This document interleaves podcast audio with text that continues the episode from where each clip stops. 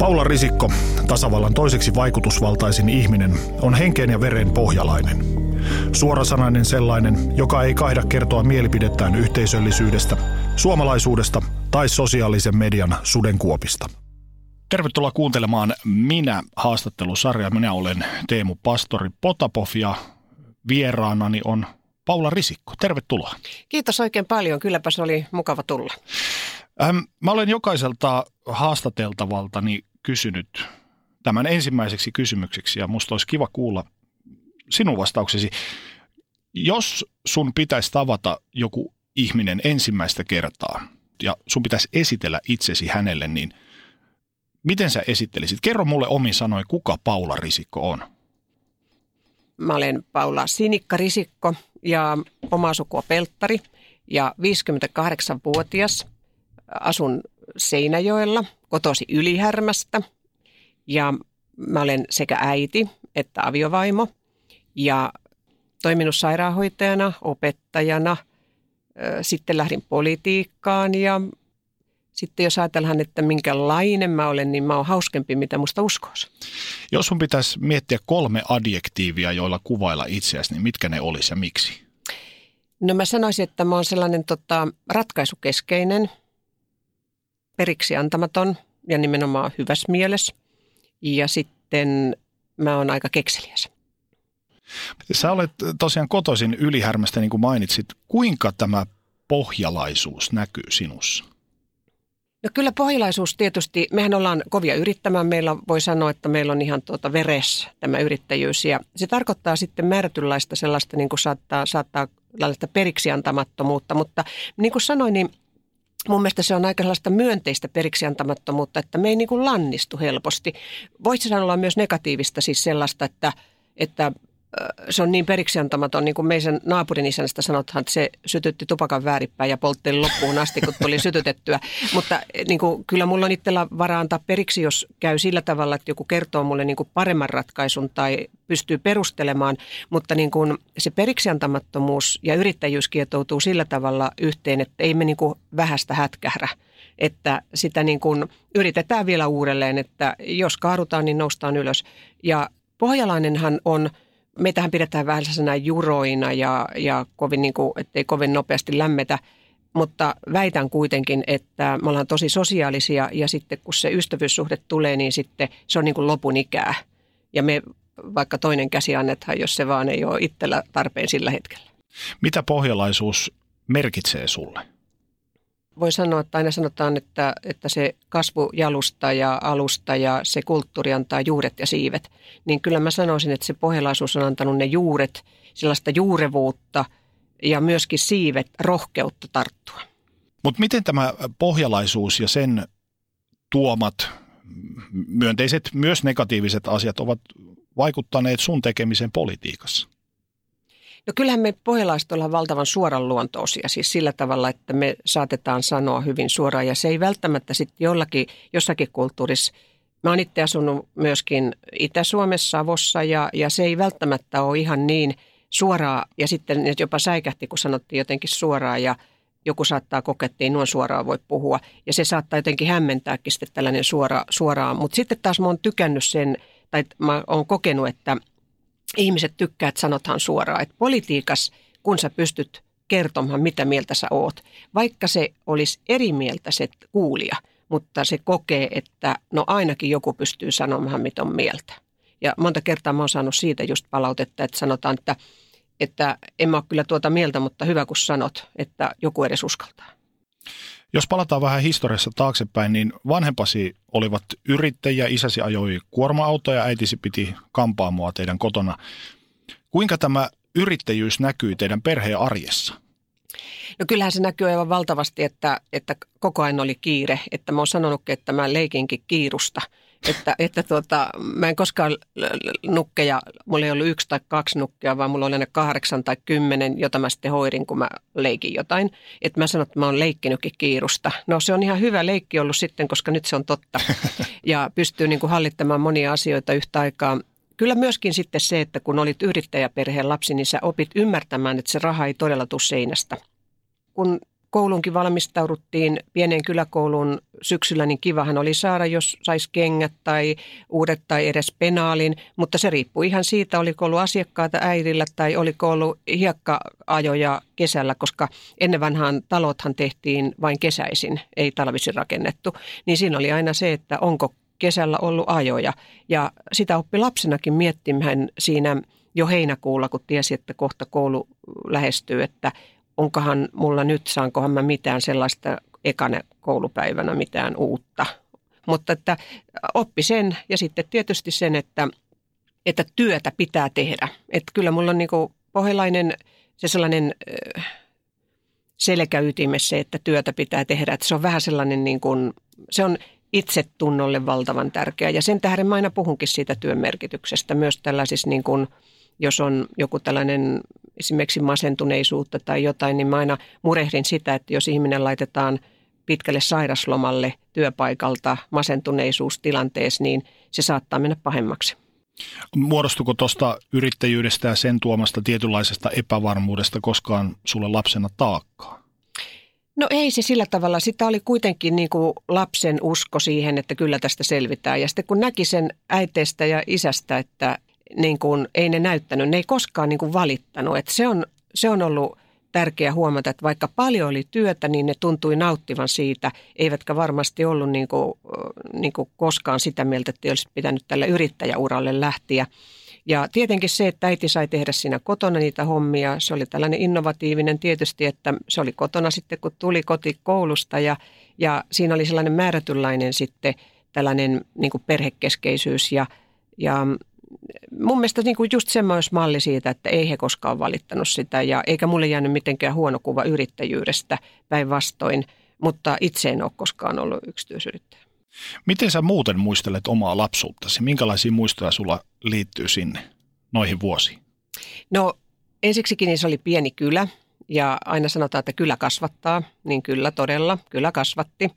Ja, ja tuota, sitten mä muistan, että kavereita oli, oli paljon, koska meillä oli sellainen kyläyhteisö siinä, että oli poikia ja tyttöjä ja, ja sitten ja meillä oli niin kuin, hyvin sellaista, niin kuin, no sellaista yhteisöllistä, että sellainen pienen kylän yhteisö. Ja sitten myöskin koulu oli siinä oma koulu, kaksi kauppaa ja valtava tapaus oli, kun, kun tuota kaupan ikkunoihin tuli joulu – valot.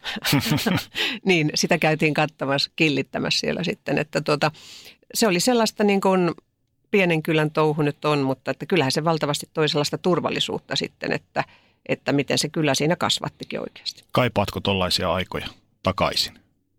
No kyllä siinä määrätynlaista sellaista turvallisuutta se tuotti sille lapselle. Eihän sitä silloin osannut arvioida, kun ei muusta tiennyt. Hmm. Mutta että tuota, kyllä mä koen, että se oli, teki, se oli ihan hyvä kasvujalusta.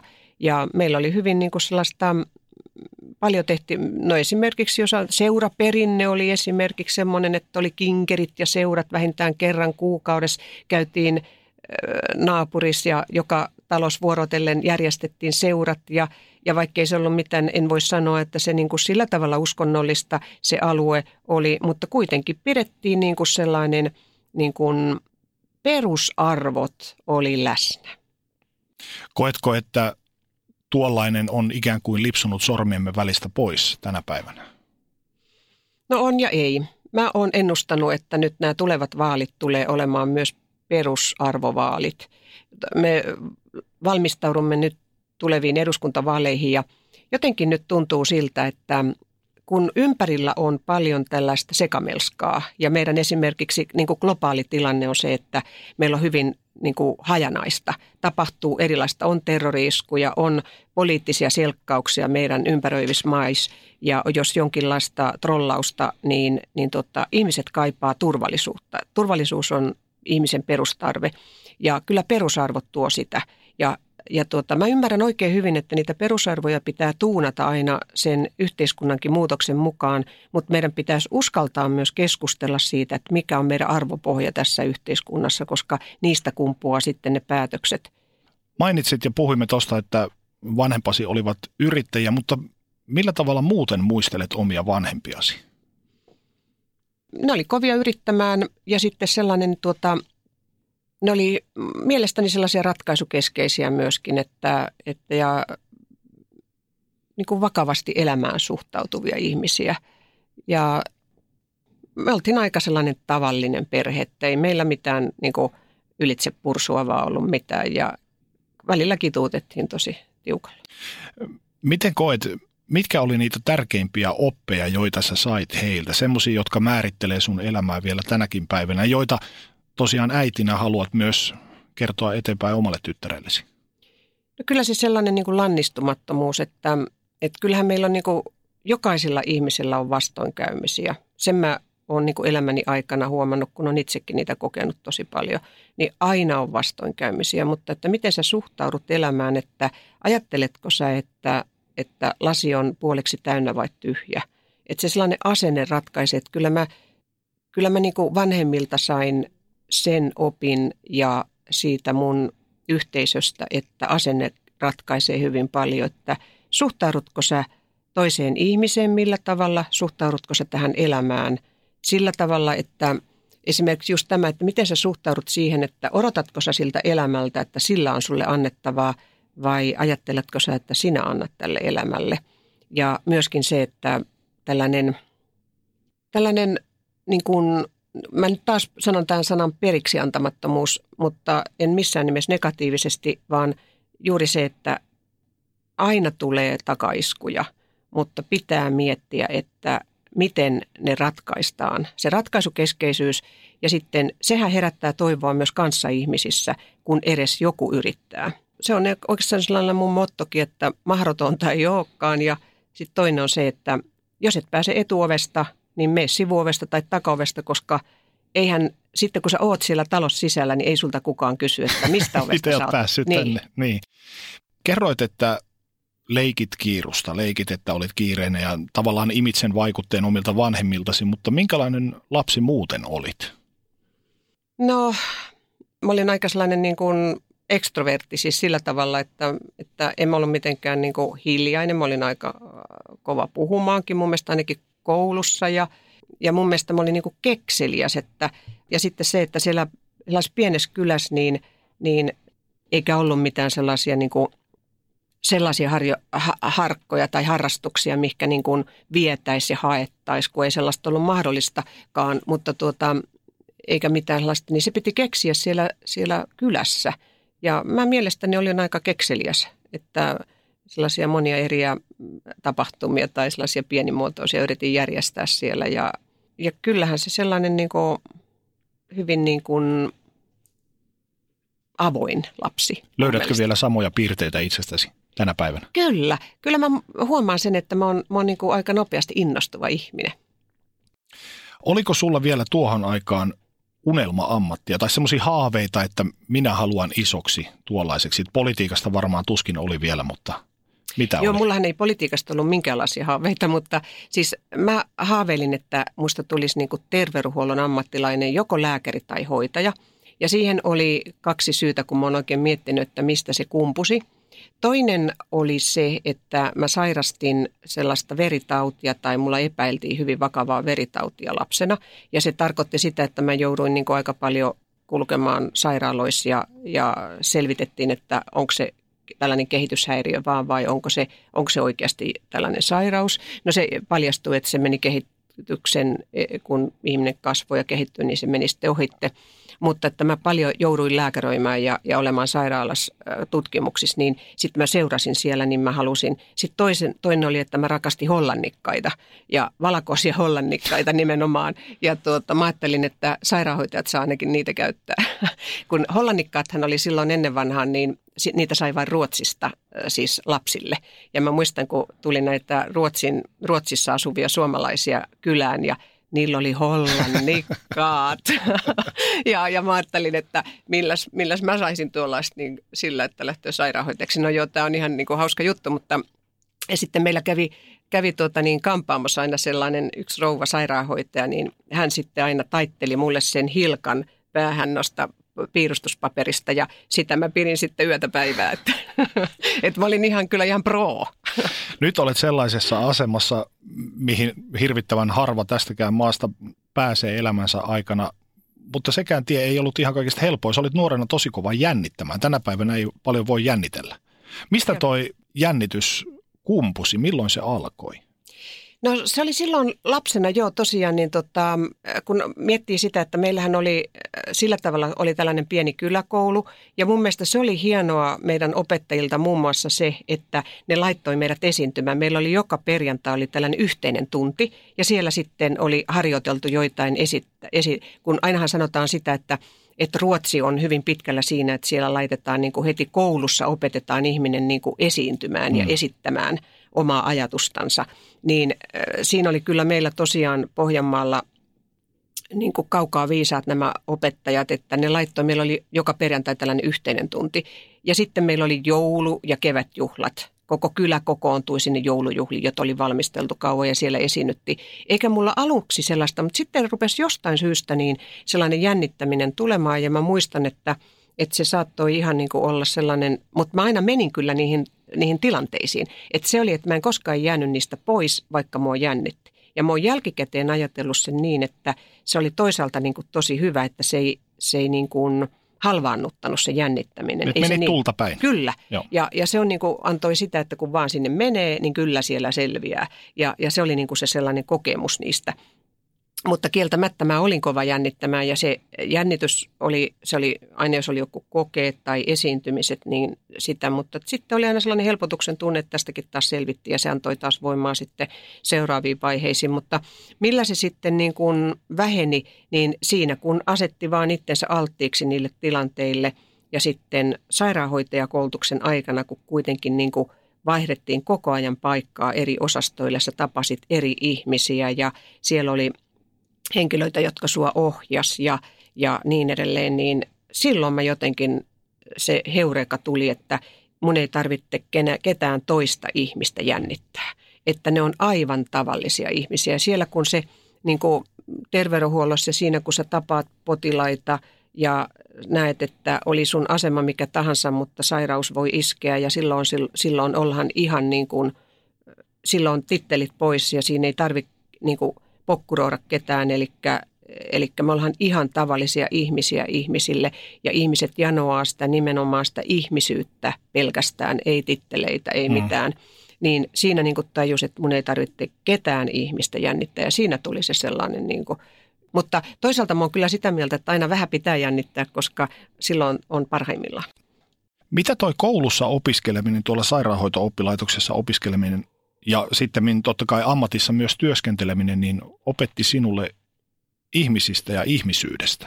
No kyllä tosi paljon, että kyllä mä oon niin kuin ammentanut niitä kokemuksia, mitä mä siellä sairaalatyössä opin ja ihmisten kanssa olemisesta, niin niitä mä oon ammentanut myöskin näissä eri poliittisissa tehtävissä, että, että mähän on tuossa, jos nyt ajatellaan niitä mun ministeriaikoja, niin mulla on ollut aikamoisia juttuja ministeriaikana tapahtunut yhteiskunnassa ja siellä sairaalassa mä olin aika, kun mä olin, mä olin syöpäosastolla, sitten mä olin sydänosastolla, sitten mä olin tällaisten henkilöiden osastolla, joilla oli hyvin pitkäaikaissairaita, oikein monisairaita, vammautuneita, nuoria vammautuneita, kun piti aloittaa ihan elämä uudelleen siitä, miten syödään, miten kävellään ja kävelläänkö.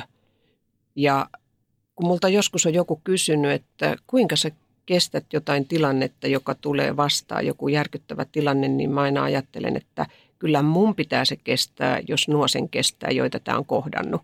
Että tota, kyllä siellä näki niin sitä järkyttäviä elämänkohtaloita ja sitä, että mitä, siinä, mitä ihmiselle voi sattua, ja hän siitä huolimatta jaksaa hengittää. Minkälaisia eväitä tuo ammatti, tuo koulutus, nuo kohtaamiset antoivat sinulle sitten kansanedustajana toimimiseen?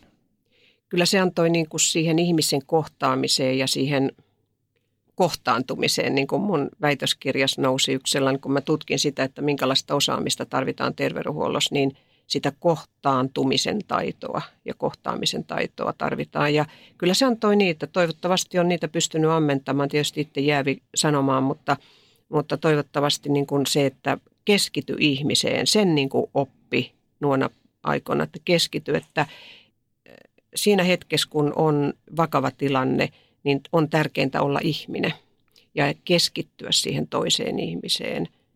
Koska kyllä ihmisestä hyvin äkkiä vaistoaa sen, että onko se tässä tilanteessa läsnä vai ajatteleeko se jo jotain muuta.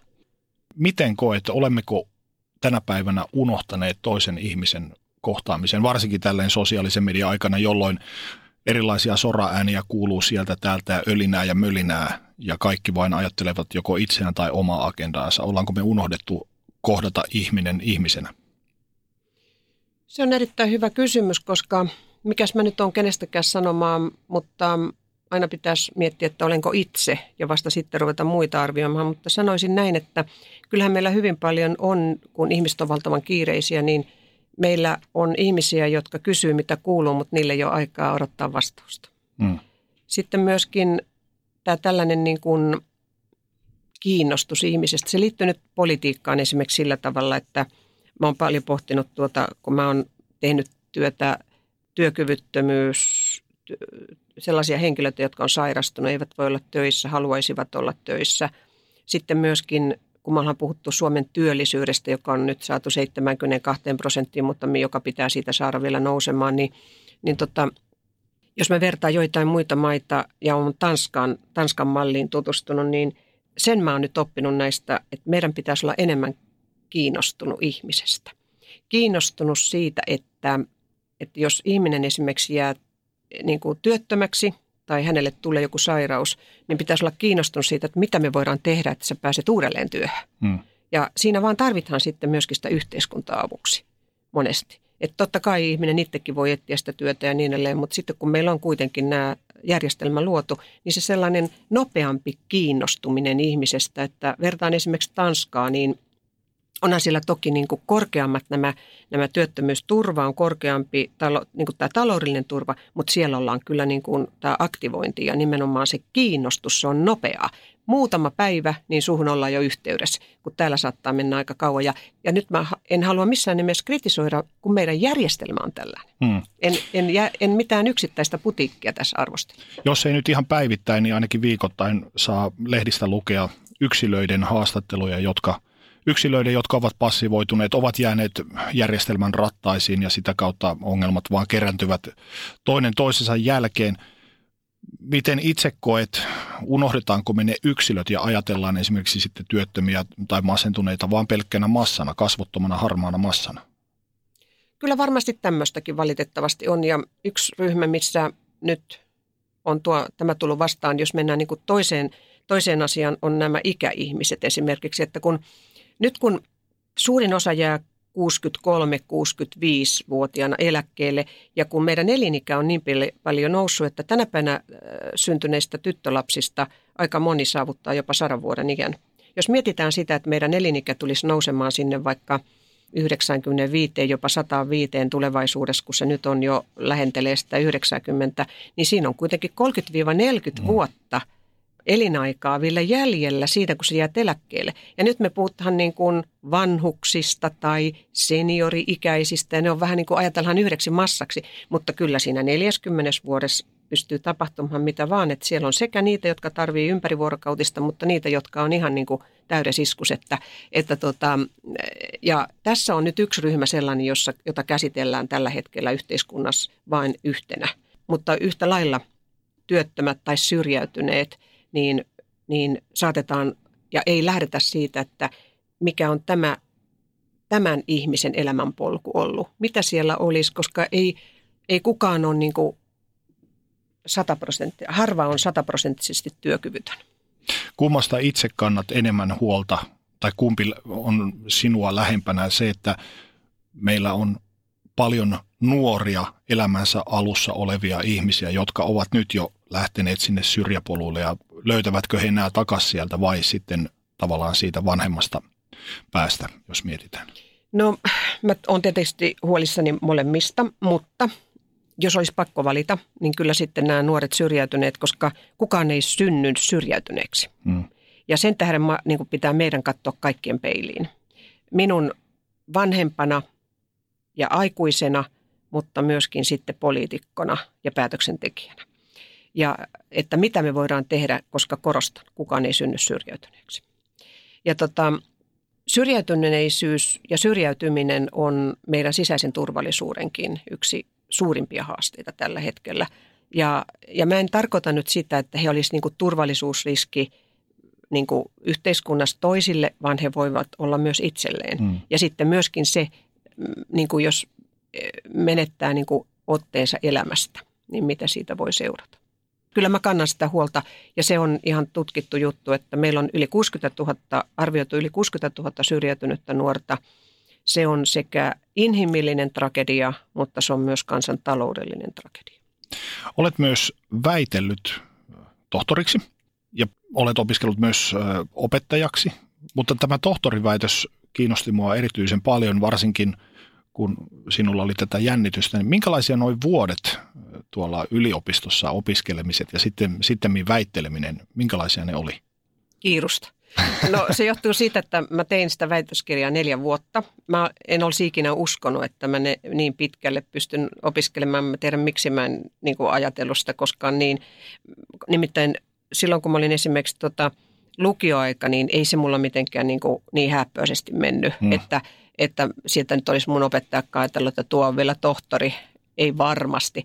Mutta tota, mä olin sitten kuitenkin sellainen sitkeä sissi ja, ja, tota, ja sitten kun mä löysin niin kuin oman alan, niin sitten se niin kuin lähti menemään. Että vaikka mulla lukio ei mennyt odotusten mukaisesti, eikä siinä ollut mitään syytä, ei mulla ollut mitään elämässä mitään sellaista, mikä olisi voinut mun, viedä mun ajatukset jonnekin muualle tai jotain tragedioita. Ei ollut, mutta se ei vaan mennyt hyvin. No sitten jatkoin siitä opintoja ja sitten kun mä löysin sen oman alan, niin sitten se niin lähti. Ja mä tapaankin aina sanoa noille esimerkiksi ylioppilastutkinnon suorittaneille, jotka koki, että, ei, että kuinka mä nyt pärjään tällä todistuksella. Mä sanoin, että no kattokaa mua, hmm. että, tuota, niin, niin, että ei kannata niin kuin luovuttaa. Että kun löytää sen oman alan, niin yleensä siinä sitten se alkaa ruokkia niin kuin sitten. Ja mulla ainakin sitten lähti menemäänkin aivan toisella tavalla. Ja sitten mä olin niin innostunut, että mä jatkoin sitä, niitä opintoja. Ja kun se on, Suomessa on niin ihana tilanne, että, että sulle ei ole niin kuin mitään umpiperiä siellä, vaan sä voit jatkaa ihan, ihan vaikka kuinka korkealle niin kuin opinnoissa sillä tavalla kiirusta sanoisin, että kun mä tein sitä työn ohella, että pakkohan se oli rahoittaa jotenkin ne opinnot. Ja sitten kun mä en halunnut ottaa opintolainaa enempää, niin mun piti tehdä koko ajan siinä työtä, niin, ja eikä mitään tällaisia niin kuin rahoituskanavia ei ollut, niin, niin työn ohella, kun sä teet, mä tein neljä vuotta sitä, niin kyllä sitä piti niin kuin tehdä kaikki vapaa-ajat sitten. Minkälainen saavutus sinulle tuo tohtoritutkinto oli, sinulle itsellesi? No se oli ennen kaikkea mulle itselle – tosi tärkeä, koska silloin kun mä ensin ajattelin, että no mitä tästä nyt tulee. Ja mä en ole ikinä ajatellut, että mä jatkan opintoja niin pitkälle. Mä olin ajatellut näin, että no niin, nyt mulla on sairaanhoitajatutkintoja ja tällä riittää näkönsä töitä, koska silloin oli valtava pula hmm. työntekijöistä. Melkein sai valita, minne, minne meni töihin ja niin kuin saikin. Niin tuota, mä ajattelin, että tämä on ihan hyvä juttu, mutta sitten se jotenkin nälkä kasvoi syödessä ja sitten mä siellä osastoilla aina kun mä olin, niin mä aina tykkäsin, kun niitä opiskelijoita tuli ja mä sain niille kertoa, että mitä tämä työ on ja, ja innostaa niitä. Niin sitten mä jotenkin ajattelin, että no niin, että nyt mä haluan opettajaksi ja sitten jatkoin vielä niin kuin sinne tieteelliselle puolelle ja sellainen tutkimus, innostus tuli ja ja se on tietysti antanut sitten tähän politiikan työhön se väitöskirjan teko siihen, että ymmärtää, että kolikolla on viisi puolta mm. ja ne mm. pitää kaikki katsoa. Ja, ja sitten mä oon aika tarkka just siitä, että kolikosta tosiaan ne viisi puolta katsothan ennen kuin päätös tehdään. Ja että mä löydän sen perustelun, että se niin kuin tutkimuksen teko opetti siihen perustelun taitoon. Ja se, että sä osaat perustella sen, kun sä oot ensin miettinyt sen loppuun sen päätöksen, niin sit sulla on perusteluksi sille. Ja, ja niin kyllähän se niin kuin sillä tavalla antoi mulle itselle siitä, että mä onnistuin. Mä jaksoin tämän tehdä, mä saavutin sen tavoitteen, niin antaahan se valtavan itsetunnon. Muuttiko se elämässäsi yhtään mitään? Ja jos kyllä, niin millä tavalla? No kyllähän se tietysti avasi niitä ovia sitten eri mm. tavalla ja äh, niin kuin, siis nyt täytyy, nyt ettei jää mitään väärää ymmärrystä, niin eihän niin kuin, tällaiset niin kuin tutkinnot ja tämän tyyppiset, niin e-, ei ne ole mulle se ykkösjuttu mutta ne on ollut mulle sellaisia tärkeitä elämänvaiheita, että mä oon niin kuin kasvanut, yrittänyt kasvattaa itseäni ja kehittää niiden avulla niin kuin laajempaan tietoon ja, ja tällaiseen niin kuin osaamiseen. Ne on ollut mulle hyväksi, ei ne välttämättä kaikille ole. Ja tota, eikä se ole niin kuin mikään mittari, että onko se tohtori, mm. vai eikö sä tohtori. Ei silloin mulle mitään merkitystä, mutta mulle se oli niin kuin tapa, kun mä olin kerta kiinnostunut asioista, niin sitten hyödyntää se myös tutkintoihin ja, ja tota, sitten se antoi mulle niin kuin tähän nykyisenkin työhön aika paljon sellaista ymmärrystä, että mistä mä hankin sitä tietoa, kuinka mon, monesta eri näkökulmasta mun pitää se hankkia ja sitten sitä nimenomaan sitä intoa kysyä lisää. Mainitsit tuossa aiemmin, että lapsuuden kodissasi ei puhuttu ollenkaan politiikkaa, ei millään tavalla. No ei todellakaan, että, että tuota, ainoa niin kuin sellainen, miten minä sen koin siis huom, meillähän saattoi äiti ja isä puhua politiikkaa saattoi, mutta mä olisin ehkä sen kyllä havainnut. Mutta tuota, ainoa milloin politiikasta puhuttiin oli vaalien aikana. Mm. Ja, ja tuota, sen mä tiesin, että isä äänesti henkilöä, joka oli yrittäjämyönteinen ja äiti äänesti naista. Ne oli ne, jotka mä sain niin ymmärryksen, että, että tuota, sen verran aina puhuttiin, mutta ei ollut mitenkään niin poliittista keskustelua. Mä olen ymmärtänyt, että pitkään ikään kuin hangoittelit tai olit, olit sitä vastaan, että lähtisit koskaan mukaan, koska pidit politiikkaa suhmurointina ja keplotteluna.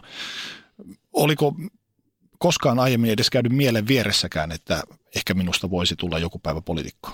Ei, ei ikinä.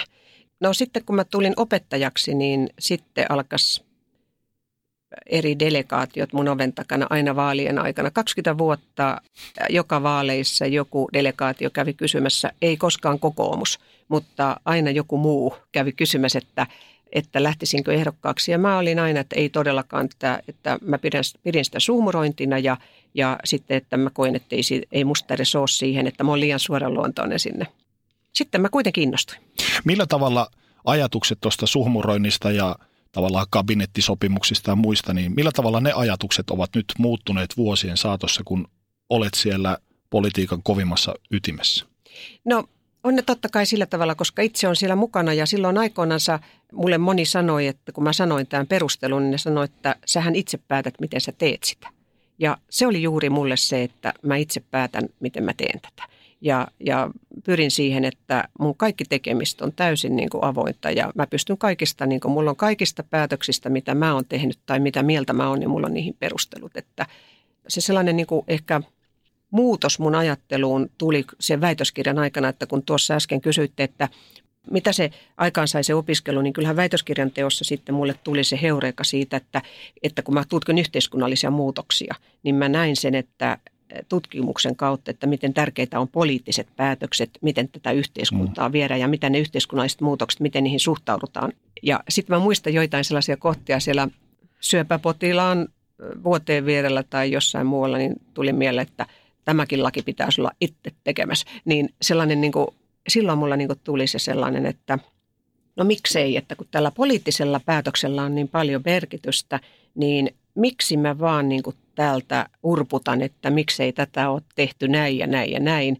miksi mä oon itse siellä. Ja siitä se niin kuin tuli sitten se heureeka. Ja sitten mulla sattuu vielä niin kuin sellaisia hyviä henkilöitä mun kun mä olin jossain tällaisessa järjestössä mukana, niin siellä oli sitten sellaisia houkuttelijoita ja mä sanoin, älä, älä puhu mulle tuollaisia, että mä oon aina kieltäytynyt, että ei, että tutustu nyt kuitenkin. Ja kyllähän mä tutustuinkin, mä tutustuin kaikkien puolueiden niin ihmisiin ja sitten myöskin niiden vaaliohjelmiin tai tällaisiin puoluepoliittisiin ohjelmiin, että en mä niin purematta nielly. Että. Ja varmasti poliittinen ilmasto ja se läpinäkyvyys on muuttunut aika paljon siitä 80, 70-80-luvun tunkkasesta mm. tämmöiseen tämän päivän läpinäkyvyyteen, Kyllä. etteikö tänäkin päivänä jonkin verran kabinettisopimuksia väsältäisi tavalla tai toisella. Niin, niin kyllä, kyllä. Jo, se on ihan selvää, että jotkut asiat vaan pitää, niin kuin, että jos olet esimerkiksi niin kuin hallituksen, niin pitäähän hallituksella olla yhteisymmärrys mm. asiasta ennen kuin se mennään niin kuin julkisuuteen. Että niin kuin sellainen hallitustyöskentelykin edellyttää sitä, että on muodostettu se yhteinen ymmärrys asiasta. Mm. Mutta kyllähän nyt on paljon läpinäkyvämpää kaikki. Mikä oli se käänteen tekevä hetki, kun päätitkin lähteä sitten koettaa siipiäsi politiikkaan?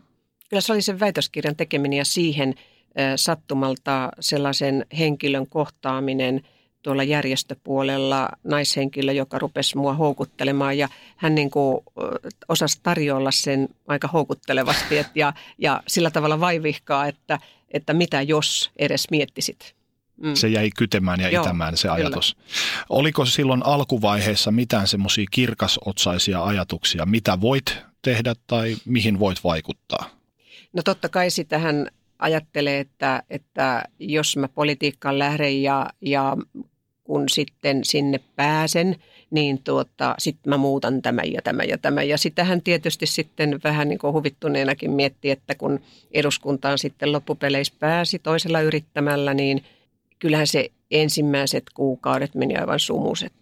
Että tuota, Harjoitellessa. Niin ja sitä, että kun ei ollut ollut politiikassa, niin se valtakunnan politiikka on pikkusen eri kuin se paikallispolitiikka. Mm. Mähän olin kunnanvaltuustossa kyllä, mutta se valtakunnan politiikka, että, että miten täällä paperit kulkee ja mitä nämä käsitteet on, mitä täällä puhutaan. Koska mä tulin aivan toisen tyyppistä. Mä tulin tällaista asiantuntijaorganisaation johtajuudesta ja, ja siitä, että miten niin kuin asiantuntijuutta asiantuntijaorganisaatiota johdetaan ja mitä on koulutuspolitiikka ja tämän tyyppinen.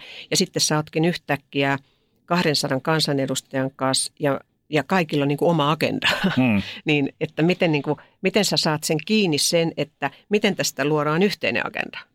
Että, että se niin kuin oppiminen, mitä on politiikka ja mitä on politiikan tekeminen, niin sitä ei kirjoista lueta, vaan sen oppii vaan tekemällä.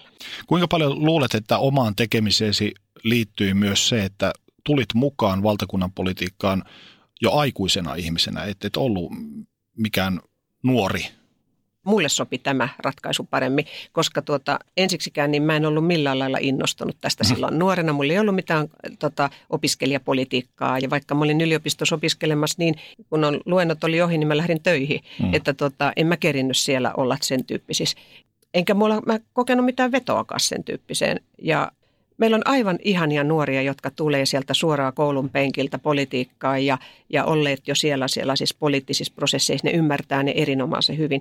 Mulle sopi tämä paremmin, että mä hankin ensin itselleni, niin kuin, mulla oli ensin vähän niin kuin toinen ura ja, ja mä sain siellä niin kuin valmiuksia ja sitten mä pystyin ammentamaan niitä sitten politiikasta. Tämä sopi mulle. Ikään kuin otit vauhtia sieltä ja sitten siirryt niin, ja sitä kovempiin ympyröihin. Niin ja sellaista, niin, kuin, niin, niin tai kuinka sen sanoisi, että tänä päivänä jos puhutaan kovemmat ympyrät, niin kyllä työelämäkin on tosi kovaa. Mm. Ja sitten se, että politiikka on työtä siinä missä muukin. Että ei se sen gloriampaa ole. Päinvastoin, että, mm, että se pitää vaan ottaa myöskin sillä tavalla, että ei se ole, että sä oot kansanedustaja, niin ei se susta vielä tee hyvää ihmistä. No se on ehkä mm. tässä julkisessa keskustelussa ainakin mua hämää paljon se, että puhutaan, että on taksikortteja ja puhutaan isoista liksoista mutta, ja pitkistä lomista, mutta unohdetaan, että siellä on kuitenkin suhteutettuna työmäärään, niin ei se mitään herroiksi elelemistä ole. Tai monille tuntuu niin, olevan kyllä. se, että ihan niin kuin se Joo. rahan olisi se ainoa kyllä, motiivi lähteä kyllä, kyllä. mukaan politiikkaan. Joo, ja pitää koko ajan muistaa, että ennen vanhaan niin kuin kansanedustajalla oli, niin kuin se oli vähän erityyppistä. että silloin kun mäkin olen ollut lapsi ja oli kansanedustaja meidän, niin niillä oli niin kuin ihan eri rooli. Tänä päivänä tämä katsotaankin, että se on työtä siinä, missä mikä tahansa muukin. Ja mun mielestä se on hyvään suuntaan siinä mielessä mennyt, että ei, niin kuin, ei mikään sellainen jalustalle nostaminen. Että tämä on työtä siinä, tämä on poliitikon työtä ja tämä on sillä tavalla raarollista, että se on kuin Suomen lippu, että aamulla nostetta ja illalla lasketaan. niin. Yhdeksän, yhdeksän hait ensimmäistä kertaa, mutta et päässyt silloin läpi. Minkälaisia fiiliksiä se herätti, että oliko pettynyttä? No olihan se siinä mielessä tietysti, että kun siihen ja erityisesti, että kun oli sellainen tukiryhmä ja niiden puolesta tietysti vähän, että voi voi, että jos ne on nyt kauhean pettynyt. Mä olin oikeastaan, kun mähän olin koko ajan vaan niin kuin opin siinä lisää, että, että mä nyt sillä tavalla pudonnut korkealta, koska en mä ollut kuvitellutkaan, että ensimmäisellä kertaa nyt kovin herkästi mm. mennään Pohjanmaalta läpi. Niin tuota, mä ajattelin, että kaikki tulin satoi niin kuin itselle oppimiseksi. Että en mä pitänyt sitä niin kauheana tra- traagisena juttuna ja ajattelin, että tuota, vähän sama juttu, että nyt ei menty läpi. Ja sitten, no sitten mä menin kuntavaaleihin ja mä sain siellä aika hyvän äänimäärän ja se antoi tietysti sitten. Ja mä olin saanut siinäkin siinä kansanedustajan ensimmäisessä vaihe, ensimmäisellä kertaa niin aika hyvin ääniä, niin se antoi mulle vähän lisää potkua Rakastamani lajin nyrkkeilyn ää, eräs tuota, isompia nimiä on joskus todennut niin, että ottelussa sinä joko voitat tai sä opit. Semmoista mm. häviämistä ikävä kyllä ei, ei ole, niin varmaan tässä pätee myös samankaltainen ajatusmaailma. Joo. Kyllä, opin paljon. Ää, miksi... Ja mä löysin myös miehen sieltä kiertuu. No näin, näin, näin kyllä ymmärsin, että ennen sitten toista yritystä niin, niin. menit naimisiin miehesi Heikki Risikon kanssa, joka oli kokoomuksen voimahahmo. Ja kuinka paljon politiikka oli silloin mukana elämässäni? No kyllä se siinä alkuvaiheessa tietysti, kun hän oli politiikas ja mä olin politiikas, niin totta kai se oli. Ja tietysti mä voin kuvitella, että sitten kun mä tulin kansanedustajaksi, niin kyllä mä sitten taas ymmärrän senkin, että, että kun mä tuota, äh, perjantaisin sitten astuin junasta ja autoon ja aivan henkiä täynnä, että mitä ihanaa kaikkia mä oon nyt oppinut tuolla, niin sitten mä voin kuvitella, että Heikki varmaan näet, että kun tuo tuosta nyt rauhoittuisi, että päästään taas päiväjärjestykseen. Joo, mutta että siinä mielessä, että on siunattu hyvällä miehellä, että hän ymmärtää politiikkaa, hän ymmärtää niitä kiemuroita ja mm. osaa oikealla tavalla tukea. Ja tietysti tällä hetkellä, kun se työ ja perheen yhteensovittaminen on sitä, että mä oon täällä osan aikaa viikosta ja sitten osan aikaa siellä kotona Seinäjoella, että siellä sitten mä voin täysin luottaa, että kaikki pelaa ja, ja sillä tavalla on todella niin kuin kaiken tämän perusta on hyvä, hyvä puoliso. Ja mutta että niin kun, nyt kun hän ei ole enää politiikan puolella, niin nyt se on toisaalta sitten niin kuin vähentynytkin se meidän niin kuin sellainen poliittisten asioiden keskustelu. Niin kuinka paljon se on mukana sitten päivittäisessä elämässä tänä päivänä vai kun pääsee kotiin, niin tippuuko kaikki salkut kädestä ja sitten unohdetaan kaikki tällaiset poliittiset asiat?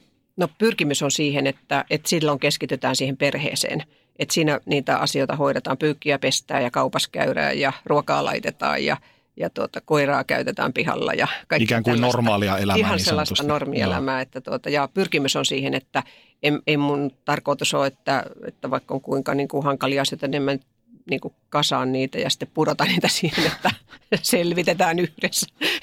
Vaikka kyllähän varmaan auttaa mua tokikin, mutta että kyllä mun lähtökohta on se, että silloin keskitytään perheeseen. He on ansainnut sen. 2003 pääsit läpi. Miltä se tuntui, se voitto? Oli se tosi ihana juttu, koska siihen oli satsannut. Oli jo toista kertaa satsannut siihen ja ajatteli, että tästä se lähti. Minkälaisia ne ensimmäiset vuodet olivat sinulle? Ö, oppimistahan se oli tietenkin, että niin kuin sanoin, näitä ei kirjoista lueta, vaan ne pitää mm. kokea ja oppia niin kuin sitä, että mikä on, kun joskus kysytään poliittinen nenä, niin sen poliittisen nenän kasvattaminen, niin, niin se ei käy kädenkäänteessä.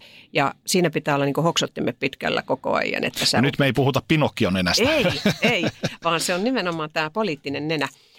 Ja no ensiksikin pitää ymmärtää, että miten ne prosessit kulkee, miten hallitukset, asia, jos ajatellaan niin päätöksenteon sillä valtakunnan tasolla, mitä se on se hallituksessa tehtävä työ ja mitä on sitten taas eduskunnassa tehtävä työ. Ja kun sä tuut sinne eduskuntaan, niin sähän näet sen nimenomaan sen eduskunnassa tehtävän työn. Mulla on tietysti se ihana kokemus nyt, että mä oon nähnyt se, mitä se on myöskin hallituksen, jolloin nyt kun mä oon puhemiehenä, niin mä pystyn katsomaan tätä kokonaisuutta. Ja siinä mielessä koen, että, että tuota, se on ollut aivan upea kokemus. Mutta tuota, silloin kun sinne menee, niin kyllä mun täytyy sanoa, että kyllä siinä aika paljon piti tehdä työtä, että sä opis, opit ne kaikki, mitä siellä tapahtuu, mitä tämä on ja samalla kasvatat sitä hoksnokkaa, hmm. koska ei politiikassa pärjää, jos ei ole hoksnokkaa. Ehdit olla kansanedustajana muutaman vuoden, kun pääsit jo istumaan niin sanotusti ministeriaudin takapenkille peruspalveluministerinä. Miten se vaikutti elämääsi? Jokainen poliitikko varmasti toivoo, että saisi olla ministeri joskus. Ja se, että mulle tuli se niin nopeasti, niin olihan se aivan valtava juttu ja monikuisesti siitä kiitollinen siitä kokemuksesta. Mutta kun mainitsitte tuosta Audista, niin ei sitä kyllä Audista paljon mitään muista, koska silloin kun pisti oven kiinni, niin sitten oli ne valtavat puhelinsoittomäärät – ja paperien selaaminen, että ei siinä niin koskaan katteltu maisemia, vaan kyllä siinä koko ajan. Ja se, että, että tota, peruspalveluministerin tehtävä sillä kaudella oli kyllä yksi, voi sanoa, että tuntui, että kaikki pommit putos siihen mun, mm. mun purettavaksi. Et siinä oli Malakan autoonnettomuus, sitten oli, oli tota niin kaksi, kaksi koulusurmaa, sitten oli, tai kouluampumista, sitten oli, tota, oli pandemiaa, sitten siihen liittyvää ongelmaa tähän niin näihin rokotteisiin liittyvää. Sitten oli insuliinisurmaa, oli valelääkärit, kaikki tuntui, että ne tuli siihen, mm. että joku virkamies on vain sanonut, että hän ei ole koskaan nähnyt tuollaista ministeriaikaa, että tuli nuo paljon kaikkia yhteiskunnan. Tosiaan, kun toimit ministerinä, niin tapahtui tällaisia ikäviä välikohtauksia, ja kuten esimerkiksi juuri Kauhajoen koulusurmat ja näin poispäin. Miten nämä vaikuttivat sinuun ihmisenä? No tota, siinä oli nyt vähän sellainen juttu tietenkin, että kun ne oli niin järkyttäviä ja traagisia, joita Suomessa ei ollut koettu, niin siihen ei ollut mitään kaavaa, miten toimia. Silloin se piti tulla selkäytimestä. Ja siinä nyt koin, että se kokemus, mikä mulla oli sieltä sairaalatyöstä siitä, että sä kohtaat ihmisen, joka, joka tuota, on erittäin vakavasti vammautunut tai erittäin vaikeassa autokolarissa ollut tai, tai jolla tuntuu, että huomenna se loppuu mun, sun elämä tai, tai tämä on loppu tässä nyt kohta lähestyy, niin tuota, se, siinä se auto, koska sitten se oli vaan tulisi selkäytimestä ei siinä kerinyt katsoa mistään ohjekirjasta. Ei ole mitään ministerin ohjekirjaa, että miten toimit, mm. jos tulee kouluampuminen. Miten toimit, jos tulee joku tällainen selkkaus. Niin se vaan piti tulla selkäytimestä. Tuntuko koskaan, että voimat loppuvat kesken? Multa on joku kysynyt, että menetikö se koskaan yöunia, niin, niin tota, tämä ei tarkoita sitä, etteikö mä, niin kuin, totta kai mä elin niin kuin sitä toisten elämää. Ja sitten mä aina mietin sitä, että – kyllä mun pitää tämä kestää, kun nämäkin kestää, nämä äidit ja isät ja nämä perheenjäsenet, jotka menetti omaisensa. Mun pitää kestää tämä, kun hekin kestää. Heillä on suurempi taakka. Ja sitten mulla oli aina se tietysti se, että mun pitää pyrkiä edes helpottamaan heidän oloaan jollain lailla. Että vaikka mä en pysty tätä poistamaan, tätä ongelmaa tästä nyt, mutta mun pitää helpottaa heidän oloa. Ja, ja to, totta kai ne niin kuin surras mun päässä koko ajan. Mutta sitten mä olin tietysti, kun joku on kysynyt, että menettekö sä yöunia, niin mulla on vähän sellainen, että, että kun oli oikein väsyksi sitten, kun pääsi illalla myöhään nukkumaan, niin sitä sitten vaan meni syvään uneen. Ja, mutta sen mä muistan, että kerran mä näin sellaista unta, että mä, minä en ole tupakoinut koskaan, niin mä vedin oikein, oikein sellaiset henkisavut. että kai se oli sitten vähän sellaista, että... Oletko joutunut tässä vuosien varrella kovettamaan itseäsi? No kyllähän sitä sillä tavalla joutuu, että kun sä itsestäsi näet, että mitä, mitä mä oon mukaan mieltä asiasta tai, tai väännetähän mun sanomisia väärille jengoille, niin sitä aina ajattelua, koska sä et pysty taistelemaan sitä vastaan. Et kerta kaikkiaan, että sullahan menisi niin kuin, sun pitää olla 24 tuntia tuolla somessa perustella, mitä sä oot tarkoittanut mm. tälle ja se on loputon sua. Ja kun sen ymmärtää, että sinne ei voi lähteä Kyllä mua toivottavasti aina ottaa pattihin tietenkin se, että mun sanoja väännellään tai että niin kuin valheita levitetään, niin se on aina rankka juttu. Kukaan ei ole niin immuuni sellaiselle. Jos joku väittää, että se ei kosketa, niin valehtelee. Totta kai, mutta sen kanssa oppii elämään. Kerroit tuossa, että kun pääset kotiin, niin olet äiti ja sinusta tuli äiti 2006, kun adoptoitte miehesi kanssa Kiinasta tyttären Ainun. Kuinka hänen liittyminen perheeseen muutti elämää? No kyllähän se totaalisesti muutti. Että se on vähän sama juttu kuin politiikka, niin ei sitä kirjoista lueta, että, että tuota, kuinka sitä lasta hoidetaan ja se lapsi on aina yksilöllinen ja, ja aina on meidän paras saavutus. Mua jäi hirveästi kiinnostamaan nyt taannoin perussuomalaiset nuoret tekivät tämmöisen ulostulon ulkomailta kohdistuvaa adoptointia vastaan. Minkälaisia tunteita se herätti sinussa? No mä itse asiassa kuulin siitä tässä hiljattain ja kyllä mä pidän sitä todella erikoisena ajatteluna. Todella erikoisena ajatteluna. Kuinka paljon meillä on niin kuin maailmassa ihmi, tällaisia lapsia, jotka tarvitsisivat hyvän sylin. Ja kuinka paljon meillä on tyhjiä syliä. Ja kun ne pystyttäisiin yhdistämään, niin paljon tulisi hyvää sekä tehtyä, mutta koettua myöskin. Niin ja ajatus suomalaisuudesta niin oli kyllä aika, aikamoinen heillä. Kyllä. Itse ainakin koin sen, että, että, että ja muistaakseni sosiaalisen median päivitinkin näin, että tällä hetkellä kun niin sanotut DNA-testit ovat halpoja, ellei melkein jopa ilmaisia, niin kuinka monen tavallaan sukupuu kestäisi sitä DNA-vertailua, että me kaikki kuitenkin tulemme jostain muualta. Harva meistä on täältä umpi, umpimielisesti yhdestä samasta yhteisöstä. Niin, aivan totta. Ja, ja kyllä tietysti näin, kun tuossa oli nyt kysymyksessä poliittiset, poliittinen puolue, niin tietysti näin puhemiehenä pitää sanoa, että ahaa, on erilaisia näkökantoja, mutta kyllä mä sanon näin ihmisenä, että ja sehän mulla on oikeus sanoa ihmisenä, että erikoisia ajatuksia. Kuinka syvältä se kouraisi, varsinkin kun itse olet adoptiotyttären äiti? No kyllä mä sitten tietysti aina pitää pyrkiä ajattelemaan sillä tavalla, että he eivät tiedä, mistä he puhuvat. Kuinka paljon elämä tällä hetkellä, kun on eduskunnan puhemies, niin joutuu tasapainottelemaan sen arjen ja työn välillä. Että minkälaista tasapainottelua se on? No kyllähän se tietysti sillä tavalla, että, että kun tämä on niin totaalista, että, että esimerkiksi kansanedustajuuttahan ei puroteta tuossa eduskunnan portahilla pois, että no niin, heippa nyt mä oon tavallinen ihminen, kun se on 24 tuntia seitsemän päivää.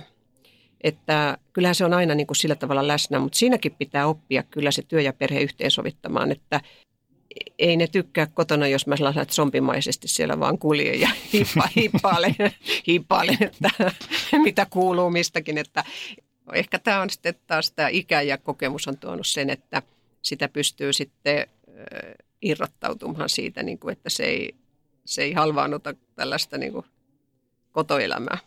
Olet tasavallan toiseksi vaikutusvaltaisin henkilö tällä hetkellä positiossasi, niin tuoko se koskaan minkälaisia paineita? Kyllä se tietysti sillä tavalla, että, että tuota, mä arvostan tätä tehtävää suunnattomasti. Ja mitä enemmän mä tähän on niin kuin, tutustunut ja nyt oppinut tästä, niin tässä on valtavan paljon sitä työsarkaa ja mahdollisuuksia vaikuttaa. Ja, ja mielestäni on kokenut, että mä oon pystynyt tätä niin kuin hyödyntämäänkin tätä positiota nyt. Ja, ja tota, mä oon kansalla töissä. Ja se tietysti vaikuttaa sen, että kun on kansalla töissä, niin kansaa pitää kuunnella. Minkälaista toi työn tekeminen on ikään kuin käytännössä, jos miettii, että siellä on 200 eri agendojen puolesta taistelevaa tyyppiä, jotka mölisevät toistensa päälle ja myös henkilökohtaiset kemiat eivät välttämättä kohtaan, niin ainakin näin ulkopuolisen silmin se vaikuttaisi, että se on aikamoista tasapainottelua ja sitä diplomatiaa. No sitä se kyllä onkin ja tietysti niin kuin puhemies on tietysti se sitten, joka – jos joku selkkaus tulee, niin, niin sitten yritetään etsiä sitä kompromissia, jos tulisi tällainen. Mutta kyllä mä toisaalta sitten haluan sanoa ja e, niin kuin näiden kansanedustajien kunniaksi, että siellä on erittäin vakavasti työhön suhtautuvia kaikki ja, ja tuota, erittäin niin kuin asiallisesti suhtautuvia ja keskustelu on suht asiallista. Että joskus menee vähän överiksi, mutta siihen kyllä äkkiä sitten tajuthan itse, että, että kun on lähtenyt tälle alalle, niin jo tietää, ettei täällä ihan kuinka sattuu voi toimia. Haluaisin kysyä sinulta, Paula Risikko, minkä koet olleen suurin saavutuksesi, ikään kuin onnistuminen tällä poliittisella urallasi tähän mennessä? No jos poliittista uraa ajattelee, niin tietysti on monia sellaisia tosi ihania hetkiä, että on kokenut, että ja ne monesti liittyy niihin prosesseihin, että jos on joku sellainen vaikea neuvottelutilanne ja sitten sä saavutat sen, mitä sä oot lähtenyt sinne niin kuin viemästä – omaa tavoitetta ja yrittänyt, että jos on tullut vastustusta, niin yrittänyt sitten miettiä, että no mennään sivuovesta tai takaovesta, sitten jos ei päästä etuovesta ja kirkko keskelle kylää. Tämä, koska poli- politiikka on kompromissien taidetta, mutta jos sä kuitenkin saavutat jotain, niin, niin ne on näitä tällaisia niin kuin prosessiin liittyviä onnistumisia on miljoonia. Mutta sitten jos pitäisi sanoa joku substanssiasia, niin kyllä se on varmasti tämä vammaisten henkilökohtaisen avun järjestelmä. Sitä vammaisjärjestöt oli 13 vuotta yrittänyt Suomeen ja sitten me saatiin se, se oli valtavien neuvottelujen tulos. Siinä käytettiin aikaa aivan valtavasti, että yritettiin etsiä ratkaisua, kun rahaa oli vähän ja tarpeita paljon. Ja, ja, ja tota, kyllä se on ehkä sellainen jäänyt mulle mieleen sekä prosessin näkökulmasta, mutta myöskin tuloksen näkökulmasta. Entä pettymys? No, niitähän nyt tulee. niitähän on vaikka kuinka paljon. Että tuota, kyllähän se on aina sellainen vähän, että kun, niin kuin tuossa sanoin, että kun politiikka on kompromissien taidetta, niin sitten kun sulla on joku sellainen, sellainen ihan kerta kaikkiaan, että tämä olisi niin tärkeä Suomelle ja suomalaisille, ja sitten kun siitä jouduthan tekemään joku hajuton ja mauton kompromissi, niin kyllähän se sitten vähän pattiin ottaa. Mutta tuota, sitten mä oon aina ajatellut näin, että – tämä ei ole vielä tässä, että, että, että askel kerralla. Onko mitään katumuksia? Olisitko voinut tehdä jotain toisin? Ei. Kyllä mä joka ikisen asian, mähän on tosi tarkka kaikista, että muahan joskus syytetäänkin, että mä oon niin kuin liian, liian tuota niin, niin, että mä teen kysymyksiäkin aivan liikaa. Koska, mutta mä oon periaatteen ihminen, että jos mä kerta päätän jotain, johon mä nimen allekirjoitan, niin mun pitää olla aivan vakuuttunut siitä, että se on kaikki kivet käännetty ja kaikki vaikutukset arvioitu. Ja kun joskus on sellaisia päätöksiä pitää tehdä, että siitä tulee myös huonoja vaikutuksia joillekin, niin silloin mulla pitää olla tieto siitä, että miksi mä kuitenkin oon tätä mieltä, että tässä on kuitenkin enemmän hyvää kuin huonoa. Ja mä oon tosi tarkka tällaista asioista, että tuota, niin, niin, että kyllä mulla jokaisesta päätöksestä, minkä, missä mä oon ollut itse mukana, niin pystyn nousemaan. Että sillä on vähän sellainen pohjalainen tyyli, että pitää pystyä nousemaan aamulla sängystä. Jos pistetään politiikkaa vähän sivuraiteille ja mietitään sinua ihmisenä, niin mikä saa sinut iloiseksi tänä päivänä? No kyllä sillä tavalla sellaiset niin huumorintajoiset ihmiset ja, ja sitten sellaiset niin kuin innostuneet ihmiset, että ne saa mun. Niin, ja sitten sellaiset, jotka ehtii kysyä, mitä mulle kuuluu, jos mä oon kerinyt kysyä, että mitä niille kuuluu. Ja kerkiä myös vastata. Entä mikä saa suuttumaan? Epäoikeudenmukaisuus, sellainen epäoikeudenmukainen kohtelu ja vääristely. Ihan loppuun vielä, oletko miettinyt, millaisena ihmisenä toivot tulevan muistetuksi? Ei niinkään politiikan saralla, vaan enemmänkin ystäviä ja perheenjäsenten kesken. No mä tietysti toivoisin, että, että just sellainen niin kuin innostuneisuus ja ihmisten kuuntelu ja, ja sellainen kohtaamisen taito ja sitten, että no se ainakin yritti. Kiitos. Kiitos.